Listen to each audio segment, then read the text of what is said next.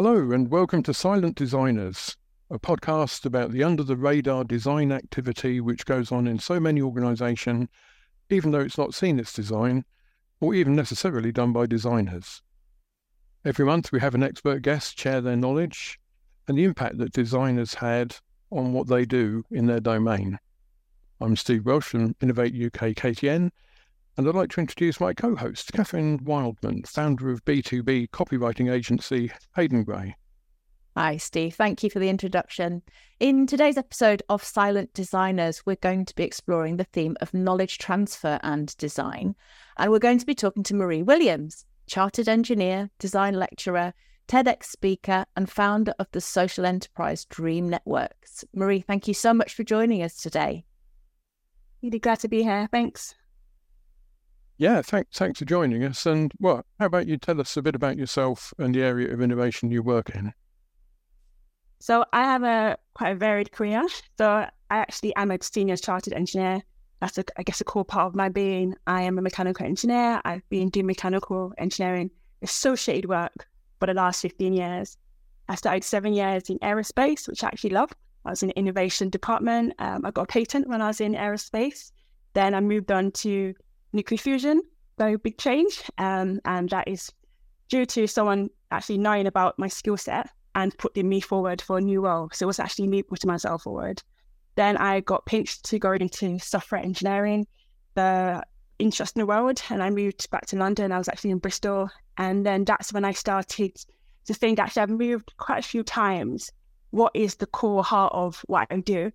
And that's when I started to develop and launch the social enterprise called Dream Networks. And Dream Networks is a social enterprise, which is not aerospace, not nuclear fusion, not software engineering, but it's play. It's looking at how can we address play inequality and provide more equitable play areas across the UK and actually the world. We work with communities, schools, and businesses to co-design play spaces in mainly marginalized communities. And yeah, I love it. Um, it kind of puts together all different parts of my skill sets. It's very collaborative very playful, as you can imagine. I'm often called a playful engineer, and I probably am. And yes, that's I guess that's the main thing of where I'm at now and what I'm doing in terms of my social enterprise. But as you as I said in the beginning, I'm also a design lecturer. So I focus on enabling students, mainly university, to understand co-design. And I can talk about that a bit in, in a bit. Um, also talk about inclusive design, design for equity, and just understand how they can use their skill sets to be able to be more innovative and design for more social good. And then one thing that's also quite important is I'm an academic. Um, I'm at the Bartlett, which is at the University College London. I'm in the Department of Institute of Global Prosperity, it's a long name. Um, and in that department, I'm working on how to enable play in refugee communities in Kenya. It's one heck of a CV. Marie, can I ask you how, just going back a couple of points, where you use design in the social enterprise and you talked about getting people to be to be involved in design. Why is that mm. important to your innovation? How does that work? So i think the core heart of it is understanding that design can be in response to a need and often it may be for to many people potentially it's an economic need but there's a growing trend to focus on social and environmental needs and problem sets so for us, it's actually recognizing play spaces aren't around everywhere. They're often in certain communities. I think about one in eight children in the UK have no access to a garden and they rely on a public play space. Actually, if you find, if you look into the data, you'll see the places where, um, that are more deprived. Those are the places that haven't got the public play spaces. So that's when what design is, the catalyst for change. So we started to think, actually, if we recognize this limited play spaces, how can we enable them to occur? And there's two strings to that bow. There's one actually understanding who invests in play spaces. So often, typically, it may be a local authority in an outside park, or it may be a property developer, or it may be uh, somebody real estate, and they're invested in play spaces. But again, it's that whole issue of what has been designed in terms of planning and the structures that our society live in is often in more affluent areas. So you start to think actually who else can invest in play spaces and we started to consider businesses and what businesses want to do in their environment. They want to improve children's lives. They want to improve well-being. Why not pitch them play? So we pitched them. How can you through the way you work, influence the way play spaces are enabled, provided, and in, in, in reality designed systematically. And that's one key thing. So, work with businesses and we provide them with a program where they're able to co-design play spaces with children. And that's, I guess, the most key part. so co-design is a really, uh, it's not actually novel, it's, it's a really broad term. And co-design fundamentally says, actually, I'm going to understand the needs of the user and the stakeholder, and I'm going to put them in a central place in the design process. So I'm not going to focus on, oh, I think a play space would be great if it's got maybe brutalist architecture. I can just say, actually, no, this is what I think is fundamentally important, understanding what the children need. So we co-design them and we say that actually they're going to be our design partners. So you have a designer, you may have a researcher, you may have a volunteer who is part of the business who are supporting their play spaces. And the children go through a typically it could be eight sessions, sometimes smaller, sometimes six sessions, the design workshops where they're going through a design thinking process um, where they're trying to understand what are the play needs. They're doing things that are relevant to their age, fun. They're using crafts, they're using kinesthetic learning, so they're using their body to understand what's going on in their play space. And they are actually becoming the designers. They actually are the design partners in their own right. And that's really fundamental if we're considering skills development in the UK. We know that there's a growing need for more and more design jobs. Um, design brings out critical thinking, it gives out problem solving, it's analytical, it's collaborative, it's empathetic. And children as young as seven working with us and they're able to actually, I love play, I already design play space, but oh no, I have to stop and think, who else needs a play space? What is their needs? Where are their gaps? But yeah, in summary, the co-design is really putting the child or the user at the heart of the design process and really, re- really focusing on giving them agency and control and power. And that's the heart of what we do. Wow, there's uh, there's a, a, lot to unpack there. Actually, quite a lot I'd like to ask more about. But one thing I'm tempted by and I know it sounds like the term social enterprise, I guess, does what it says on the tin. Uh, what, what does it feel like? What what attracts you to working that way, and what's that really mean for the people working in it compared with other types of business? Yeah, so I came from very much the corporate world. Um, definitely enjoy it, and it's good that I said in the beginning that I'm an engineer and I focus a lot on research and development and tech and I love learning new things and it was all exciting.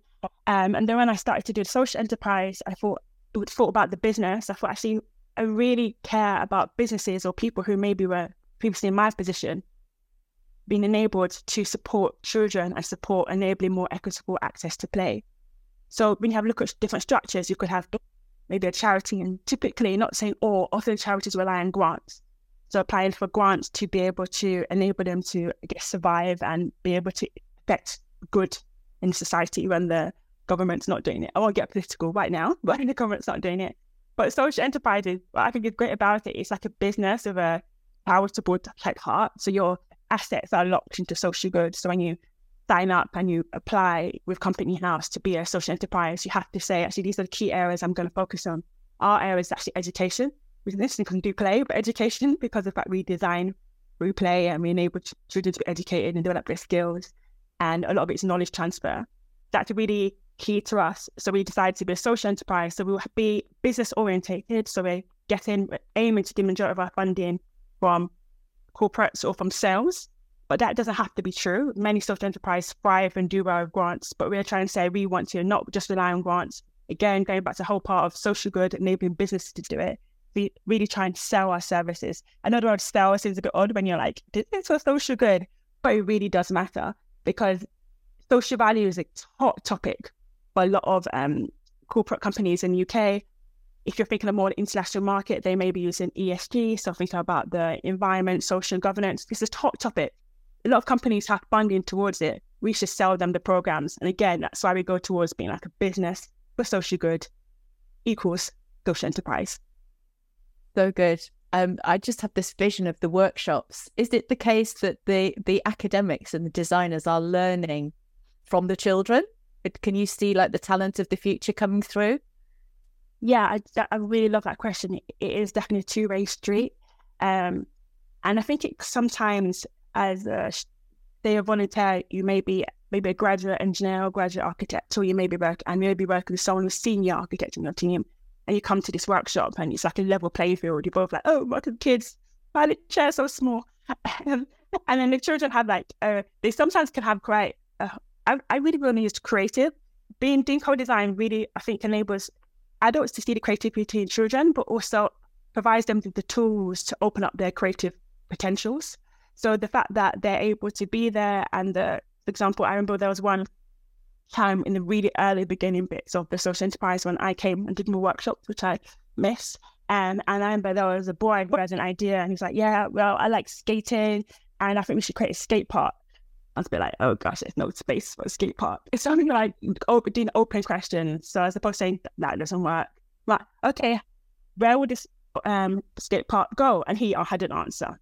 Um, how do you fund it? He had an answer. And what materials we could use? He had an answer. And I was like, okay, right, let's think about why we can't do it. And then we had to like have a different mindset. Actually, let's do some costing. And obviously it's eight, so we didn't use the word costing. And we helped him understand actually this would take up a, lot of space in the play in the playground. Um, and then also it wouldn't make be the majority of children's needs. And then he had another idea, which was a great one, it's like a dancing depth that he thought was really great. And he pitched it to his team and he did like CAD modeling of it, not just him, him and his team.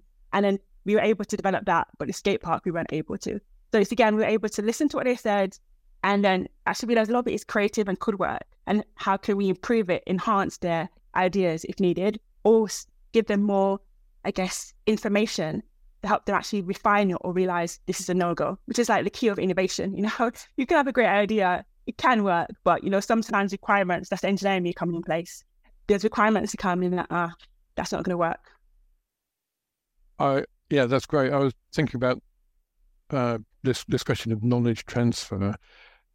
I always think we've we we need new words for some of these things. Um, maybe that that as a concept means different things to different people. But what what how would you talk about knowledge transfer? Mm, I think it's this is it's very contextual, and I might actually talk about my the work I do academically. So the PhD I'm working on um, is in Kenya. It's working with Congolese refugees and Kenyans, and in that environment, often the work that people do, especially if they come from the UK, whether they're African or not, I'm actually African, I'm British Nigerian, and whether you're African or whether you are like a more typical British um, stereotypical person to an African, um, when somebody goes into that space, I think they often feel as if, okay, these are the beneficiaries. This is how we can support them. This is what we're gonna, what they're gonna learn from us. This is the data we're gonna gather. But for me, one of the key heart of the work I've been doing with the PhD is recognizing that knowledge transfer means, I guess, deprioritizing myself and being humble to open up a space that enables those particular people I'm working with, for example, a Congolese refugee who decides he wants to apply to be a local researcher with the with my PhD work. He comes to interview. He's got some ideas, but maybe he's got limited English, as opposed to me saying actually his English is limited. I think actually no, he is the right person in the place to be able to understand the needs of the people. He can gather the knowledge. What do I need to do to de- deprioritize what I do in terms of my methods? How can I humble myself? How can I create more appropriate tools to enable him to be the person who gathers that knowledge, who comes up with ideas with my support?